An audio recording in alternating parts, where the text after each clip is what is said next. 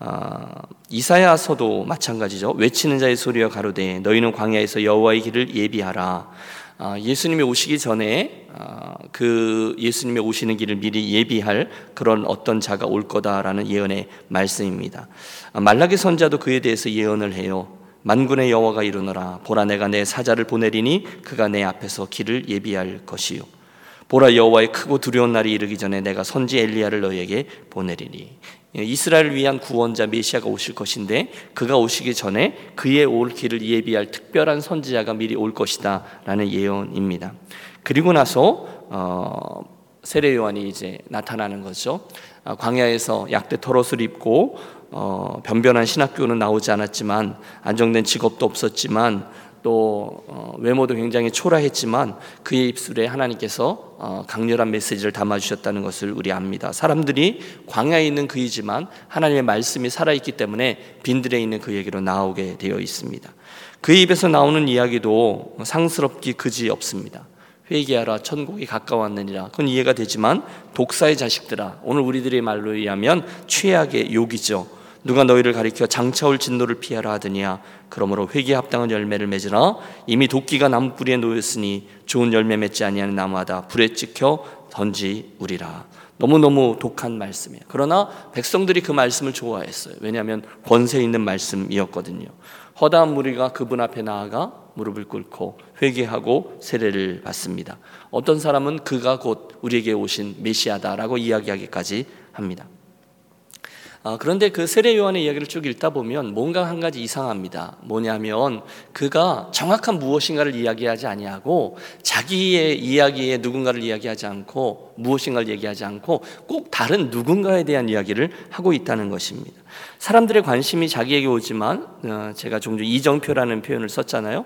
자기를 바라보는 그에게 다른 누군가를 가리킨다는 거예요. 그게 이정표입니다. 나는 회개케 하기 위하여 물로 세례를 주겠거니와 내 뒤에 오시는 이는 나보다 능력이 많으시니 나는 그의 신들매를 감당치도 못하겠다. 그는 성령과 불로 너에게 세례를 줄 거다. 나는 물이지만 그는 성령과 불이다. 계속 누군가를 가리키고 있습니다. 제사장들과 율법학자들이 와서 실제로 그에게 묻습니다. 넌 누구냐? 아니요. 나는 엘리야인가? 아니다. 그럼 넌 누구냐? 나는 광야에 외친 자의 소리다. 아, 우리가 잘 아는 이야기가 되겠죠. 맞습니다. 그는 바로 주의 오심을 예비하던 광야에서 외치는 자의 소리였습니다. 그는 자기가 누군지를 알았어요. 어디까지가 자기의 일인 줄 알았습니다. 그리고 마침내 그분이 오신 거죠. 예수 그리스도입니다. 요단강에서 예수님이 나타나셔서 그에게 다가오실 때 그의 영혼에는 울림이 있었을 겁니다. 그분이 드디어 오셨구나. 그런데 그분이 세례를 달라 말씀하시죠. 뭐라고요? 저에게 세례를 베풀어 달라고요? 아니 내가 당신께 세례를 받아야 할 터인데 당신이 나에게 세례를 청하다니요. 이게 무슨 뜻 말씀입니까? 그런데 주님이 아주 의미심장한 말씀을 하시죠. 이에 허락하라. 이로써 하나님의 의를 이루는 것이 합당하니라. 이렇게 말씀합니다. 모든 의를 이루는 것이 합당하니라. 이제 여러분 되게 좋아하는 제가 되게 좋아하는 말씀인데요. 여기서 우리는 하나님 앞에 의라는 것이 내가 원하고 내가 생각하는 것이 아니라 그분이 원하고 그분이 생각하는 것이구나라는 사실을 다시금 주목합니다. 그리고 예수님께 세례를 베풀었을 때 우리 잘 아는 장면이죠. 성부, 성자, 성령 하나님이 그 한 자리에 현현하셨습니다.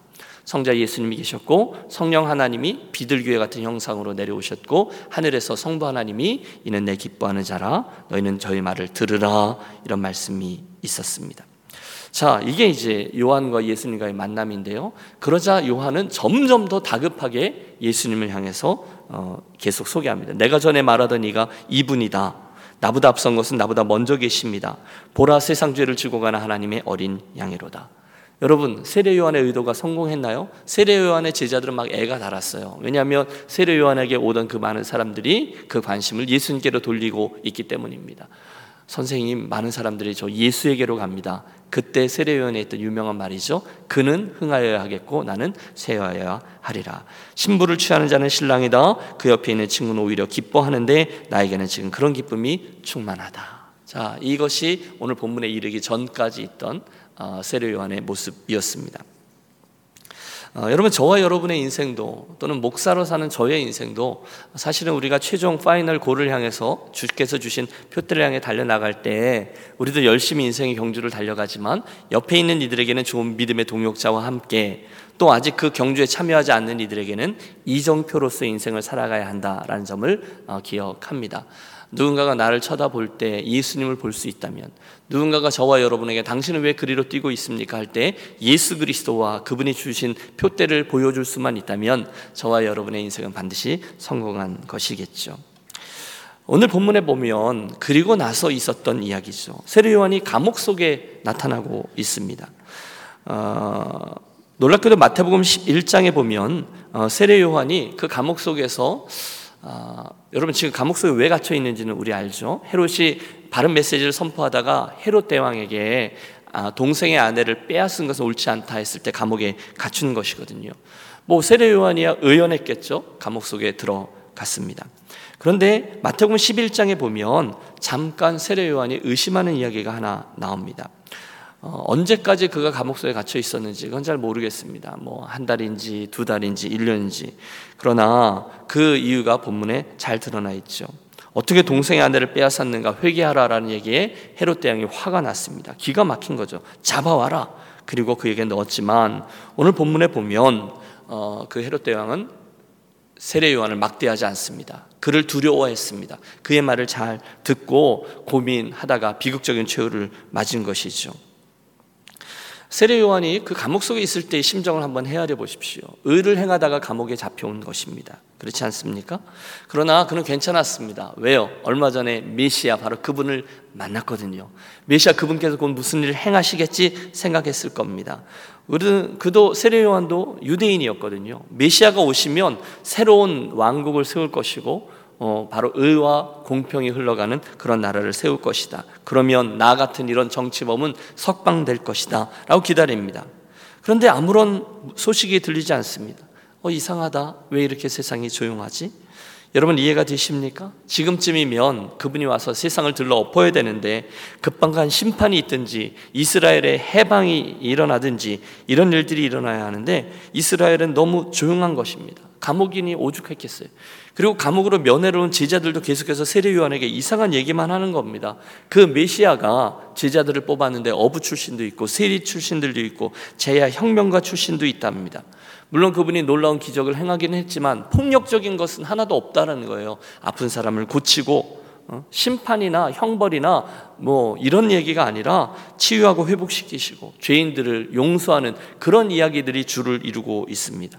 기껏해서 들리는 이야기가 내가 죄인들을 멸하려 내가 그 죄인들을 멸하려 온 것이 아니라 죄인들을 구원하기 위하여 왔다라는 메시지인 것이죠. 그래서 세례 요한의 인생에 있어서 자그마한 옥의 티 같은 질문 하나가 던져집니다. 그 제자들을 보내어 예수님께 묻습니다. 오실 그 이가 당신입니까? 제가 기다렸던 이가 당신입니까? 아니면 우리가 다른 일을 기다려야 합니까? 라고 말입니다. 물론 예수님은 그를 꾸중하지는 않으셨어요. 그리고 나중에는 이야기가 다르게 이어지지만 그때 그 세례 요한에 있었던 마음 상태가 오늘 믿음의 길을 가는 우리들에게 종종 있다라는 것을 말씀드리려고 하는 것입니다. 세례요한이 볼 때는 이해가 되지 않는 거예요. 칼을 들고 도끼를 들고 만국을 심판하셔야 될 그분이 헤롯을 저 왕위에서 폐위시키고 자기를 해방시켜주고 이스라엘에게 자유를 선포해야 될 그분이 사랑을 강조하고 병자를 치료하고 죄인들을 용납하는 일만 하고 계신 거예요. 그래서 잠깐 생각난 거죠. 나는 바로 당신을 위해 일생을 드렸고 지금 그 의를 위해서 이가 감옥에 갇혀 있는데 예수님 좀 서두르셔야 하는 것 아닙니까? 혹시 뭔가 잘못된 것 아닌가? 내가 잘못된 것은 아닌가? 그래서 묻는 거죠. 오실 그이가 당신이십니까? 아니면 제가 다른 분을 기다려야 합니까? 그때 예수님이 뭐라고 했는지 아세요? 나다. 이렇게 말씀하셨으면 세례요한이 속이라도 편안했을 거예요. 그런데 예수님이 이렇게 말씀하세요. 너희가 가서 제자들에게 하는 말이죠. 보고 듣는 것을 요한에게 고하되 소경이 보며 안전뱅이가 걸으며 문둥이가 깨끗함을 받으며 귀머거리가 들으며 죽은 자가 살아나며 가난한 자에게 복음이 전파된다 하라. 여러분 제자들은 좀 황당했을 겁니다. 아니 이게 무슨 뚱딴지 같은 대답인가? 당신이 바로 그 메시아입니까? 아닙니까? 내가 당신을 기다린 게 맞습니까? 아니면 다른 일을 기다려야 합니까? 이걸 여쭌 건데 예수님은 동문서답처럼 누가 낫게 되고 누가 자유케 되고 이런 놀라운 일들이 일어난다라는 것을 이야기하라는 거예요. 아니 뭐 자랑하시는 건가? 그러나 여러분 성경을 알고 있던 사람들은 그 대답이 무슨 의미인지를 알고 있습니다. 예수님은 지금 요한에게 자기의 그 사역을 통해서 구약 성경의 메시아에 대해서 선포되었던 수많은 예언 사역들이 성취되고 있다라는 것을 말씀하고 계신 거예요. 요한이 모르고 있었던 게 하나 있었죠. 그것은 뭐냐면 예수님은 두 번 오시게 되어 있다는 거예요. 처음에 오실 때는 의의 왕, 평강의 왕, 사랑의 왕, 고난의 왕, 그리고 십자가에 죽으시는 왕으로 오시는 것이고요. 모든 죄인들을 구원한 이후에 두 번째로 오실 때에 그때에야 비로소 어, 백보자 심판이죠. 최후의 심판과 함께 그분 앞에 이제 알곡과 가라지가 나뉘어지는 그 심판이 있다라는 것인데 세례 요한은 뒤에 것만 알고 있었다는 거죠. 한 가지만 알고 있었다는 거예요. 그러나 여러분 좋으신 주님은 그 상심한 종에게 너 그렇게 의심해서 되겠어? 라고 꾸짖지 않으시고 오히려 그 이야기 끝에 크게 칭찬하세요. 여자가 낳은 자 중에 진실로 너희가 말하노니 세례 요한보다 큰 이가 일어남이 없도다. 그리고 요한의 그 질문에 대해서 이렇게 결론을 내려주죠. 누구든지 나를 인하여 실족하지 아니하는 자는 복이 있도다. 여러분 이 말씀이 오늘 아침 우리가 묵상하려고 하는 바로 그 뜻입니다. 여러분 주님의 말씀은 이런 거죠. 요한아, 나는 내 마음을 다 안다. 내 심정을 다 안다. 내가 의롭게 살았다는 것은 다 알고 지금 내가 빨리 이렇게 저렇게 해야 돼서 그리고 나서 이런 해방이 돌아와야 된다라고 내가 기대하고 있는 것을 내가 안단다. 그런데 내가 모르는 게 하나 있어. 그럼에도 불구하고 너는 내가 다 모르고 다 이해는 되지 않더라도 그래도 나를 신뢰할 수 있겠니? 바로 이런 의미라는 거예요. 여러분 우리들의 이야기를 해보시죠. 여러분 제가 생각하기에 예수님이 이래야 되고 예수님은 저러셔야 합니다. 저와 여러분의 인생에 하나님이라면 내가 하나님이라면 나에게 이렇게 하셔야 되고 저렇게 하셔야 돼라고 생각하는 부분들이 분명히 있습니다. 근데 사실 우리가 그분의 뜻을 그렇게 선명히 알고 그분의 음성을 100%로 들으며 살아가고 있습니까? 그렇지 않죠. 우리는 너무너무 지극히 불안정한 오감을 통해서 그분을 파악하고 그분의 뜻을 분별하며 살아갑니다. 그래서 중간중간에 내 뜻대로 잘 안 될 때가 있죠. 내 타임라인대로 하나님이 안 움직이실 때가 있죠. 조바심이 납니다. 투정 부릴 때도 있어요. 주님 뭐 이렇습니까? 정말 저 사랑하는 거 맞습니까? 불평할 수도 있어요. 그때 우리가 지금 이 감옥 속에 있던 세례 요한의 처지와 같다라고 생각하시면 옳다는 거예요. 여러분 감옥이 지하 감옥이라는 게 얼마나 음습합니까? 빛도 제대로 없었을 거 아니에요. 축축했을 거 아니에요. 각종 벌레들이 들끓었을 거 아니에요. 차가운 벽밖에 없잖아요. 바로 그곳에서 주님에 대해서 의심을 할 수 있다는 것이죠. 그런데 주님이 요한에게 이렇게 요구하시는 거예요. 그럼에도 불구하고 내가 나를 믿느냐? 지금 내가 내 뜻으로 나를 다 헤아리지 못한다 할지라도 다 이해하지 못하도 내가 가장 선하다는 사실을 내가 이 모든 우주 만물을 주관하고 있다는 사실을 너는 믿고 신뢰할 수 있느냐? 아마 세례 요한은 이해하면서 기꺼이 그 헤롯의 칼을 받아 들였을 겁니다. 사랑하는 여러분, 어, 어제 우리 신명기서의 이스라엘 백성들을 잠깐 보았습니다. 뜻밖에도 이스라엘 백성들이 하나님의 약속의 말씀을 붙잡고 잘 진행해 나가고 있잖아요. 그때 문하세 지파 또 반지파 이들에게 어, 그 어, 르우벤 지파에게 먼저 요단 동편의 땅을 하나님께서 허락해 주셨을 때 다른 사람들이 다른 지파들이 불평하지 않았다. 야 이거 웬일이래? 우리 이런 이야기 어제 나누었습니다. 이유는 그들이 하나님께서 그들에 대해서 가지고 계신 큰 지도와 그림을 가지고 계시다라는 사실 정말로 믿었기 때문에 먼저 땅을 분배받아도 으쓱되지 않았고 조금 늦게 받아도 의심하지 않았다라고 말씀드렸습니다. 똑같은 이야기예요. 사랑하는 여러분, 하나님이 저와 여러분의 인생을 향하여 가장 선한 큰 그림을 가지고 계시다라는 사실을 분명히 믿으시기를 권합니다. 바로 그 사실을 믿기 때문에 그분의 뜻과 계획을 100%다 이해해서 알지 못해도 우리는 그분이 선하시다라는 것을 믿음으로 고백할 수 있는 것이죠. 그래서 예수님이 말씀하신 거예요. 누구든지 나를 인하여 실족하지 아니하는 자는 복이 있도다. 아, 그렇지. 우리 주님이 한 번이라도 나를 선대하지 않으셨던 적이 없지.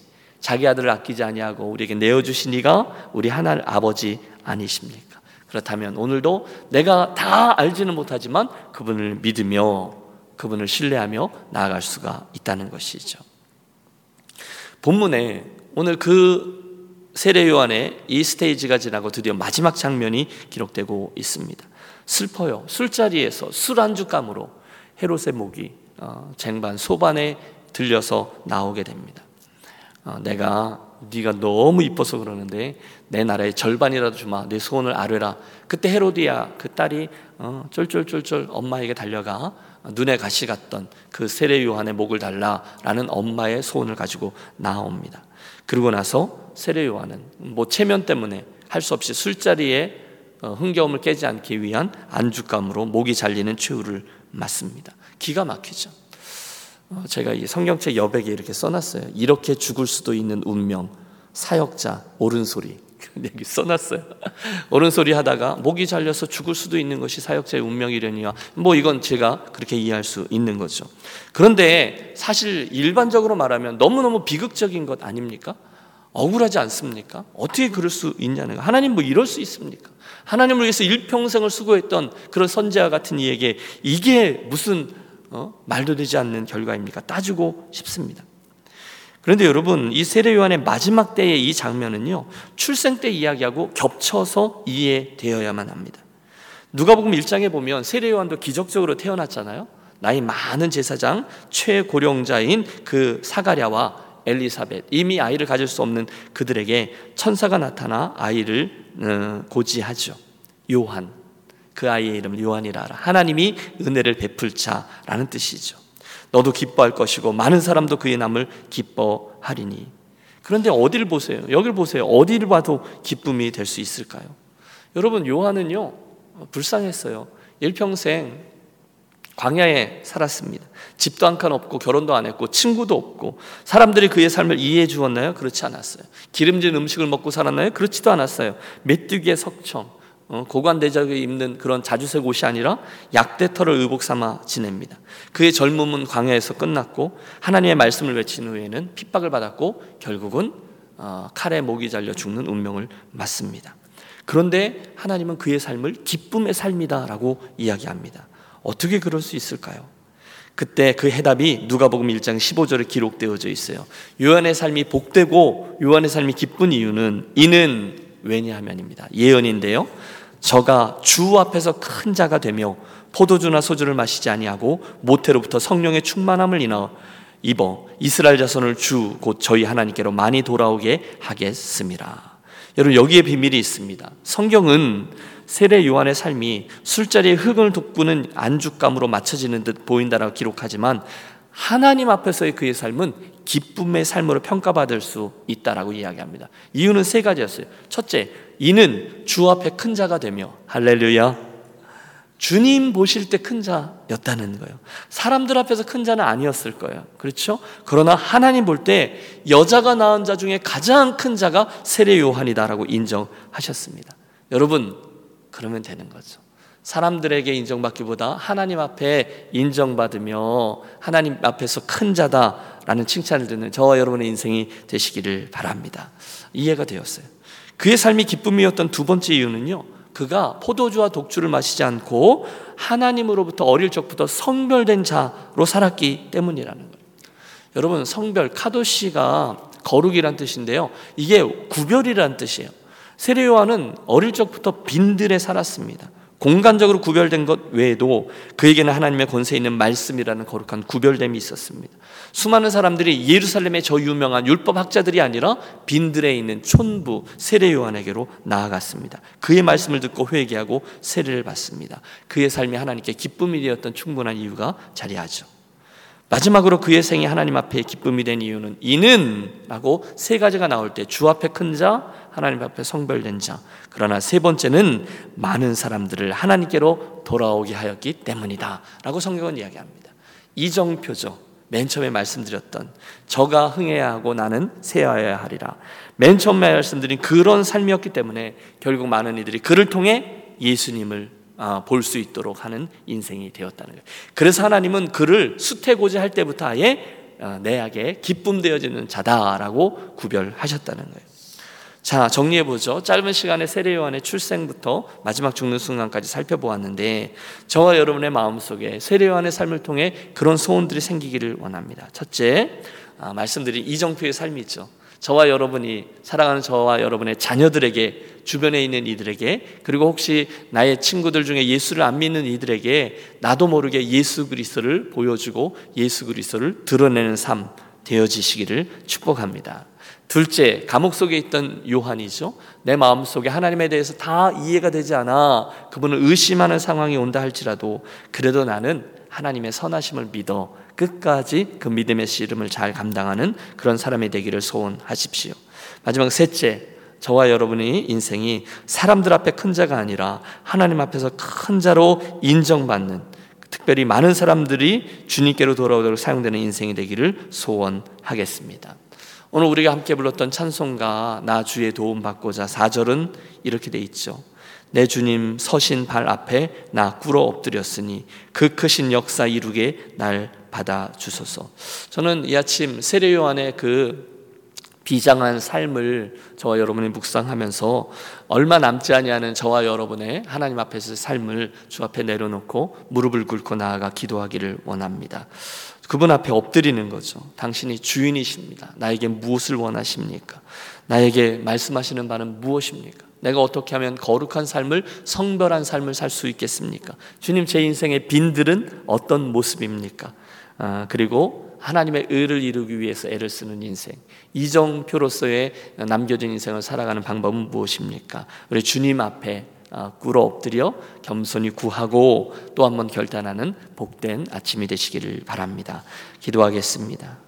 좋으신 하나님, 아, 오늘은 우리가 예수 그리스도를 가리키는 이정표로서의 세례 요한의 삶을 통해 은혜를 나눕니다. 아버지 부족한 종과 함께 이 말씀 앞에 도전받은 우리 유니온 가족들 모두가 아, 정말 하나님 앞에서 한 번 사는 인생인데 하나님의 기쁨이 되어지고 하나님께 인정을 받고 어, 여자가 낳은 자 중에 가장 큰 자다 칭찬을 듣는 인생 되도록 어, 세 가지 이유 어, 하나님 앞에 이정표로서의 삶을 살아가고 많은 사람들을 주께로 돌이키게 하는 삶을 살아가며 또 특별히 그 일을 위해서 하나님 앞에서 성별되어져 사용되는 인생 되도록 복내려 주시옵소서.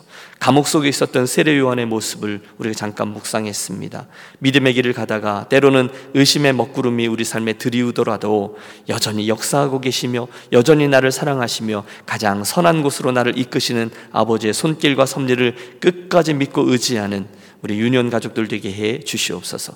결국 사람 앞에 큰 자보다 주 앞에 큰 자가 되기를 원하는 선한 욕심들이 우리에게 가득한 이 아침 되게 해 주옵소서.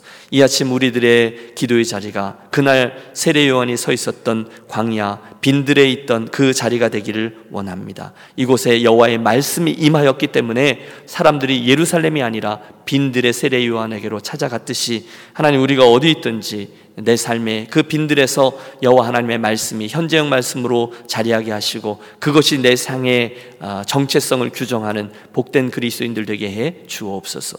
이 아침 우리들의 기도를 주께로 어, 올려드리며 존귀하신 주 예수 그리스도 이름으로 기도하옵나이다. 아멘. 우리 함께 기도하며 나아가겠습니다. 특별히 내일과 모레 있을 우리 육전도회